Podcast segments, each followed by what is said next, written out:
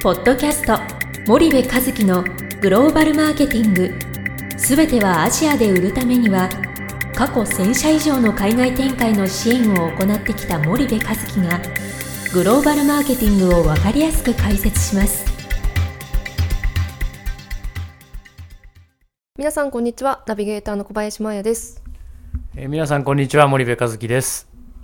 はい森部さん本日は、えー東さんにナビゲーターをバトンタッチして、はい。えーお送りしたいと思います。はい。東さんよろしくお願いします。あよろしくお願いします。はい。今日はどうしましょうか？じゃあ今日はあの、まあ、森部さんがまあいろいろ日本企業のはい。支援をしている中で、はい。まあ、グローバルなマーケティングの中で、うん。まあ、何が重要なのかっていうのをうん。少しちょっとおさらい的な要素も含めながら、あのちょっと振り返っていきたいと思うんですはいけども、はいはい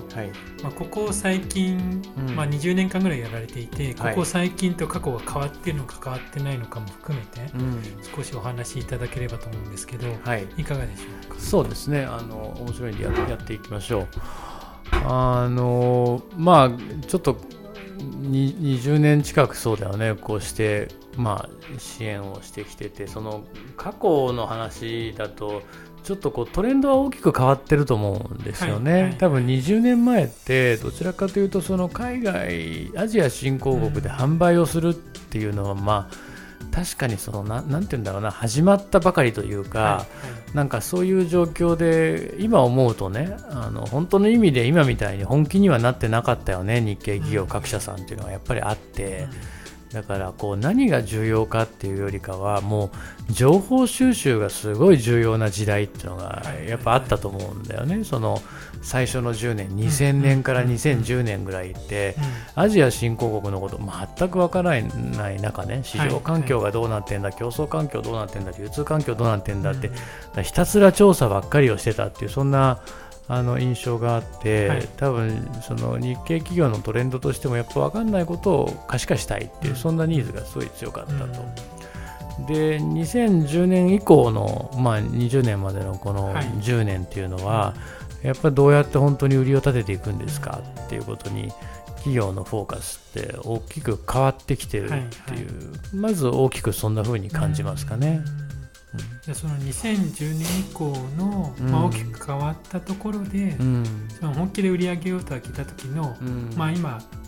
まあ、今までの課題もあれば、うん。その今までの課題が継続している場合もあると思うんですけど、はい。そこの課題感とか、まあうん。企業が疑問に感じていることっていうのは具体的にどういったことなんでしょやっぱりその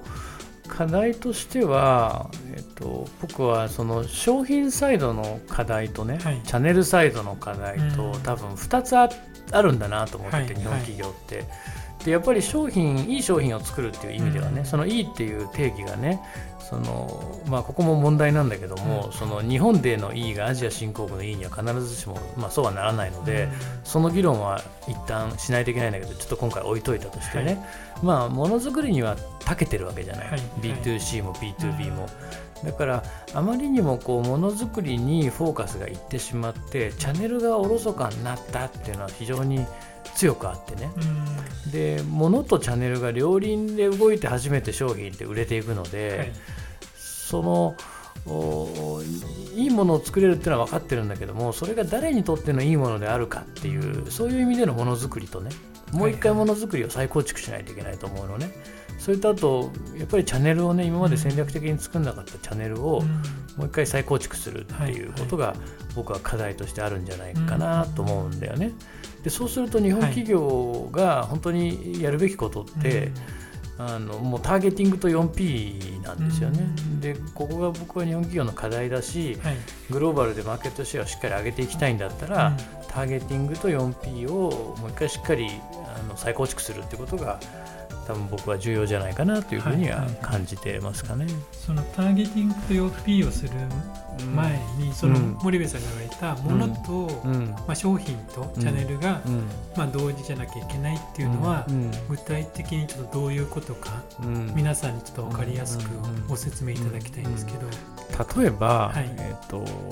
基本的には日本の企業のねこの戦後からの成長の過程見見てみるとね日本で作ったものを日本で消費した時代っていうのがあってでプラザ合意で円の価値が急激に高くなったんで、まあ、アジアで生産したものをあくまで日本で消費するためにアジアで生産してきたって背景があるじゃない、はいはい。だから全てが B2C なら日本の消費者を満足させるために作ってきた商品、で B2B なら日本のユーザーを満足させるために作ってきた商品、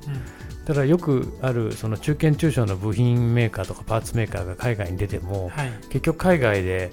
えー日本の完成品メーカーに商品を納めてるから、日本でビジネスしてるのと全く変わらないっていう現象がよくあるでしょ、はい。タイでも中国でもね、うんうんでそうするとやっぱり日本のいいをそのまま海外に持っていくと、その必ずしもそれがそのままいいにはならないっていうことなんですよね。例えば具体的にいいものにはならないっていうのは、まあ、例えばお菓子とか飴とかだったら美味しいは美味しいじゃないですか。日本とアジアで売ってるものに比べたら、そうするとその森部さんがいいものにならないって言ってるのは具体的にどういうことなの、例えば、えっと美味しい日本ですごい人気のある飴です。はい。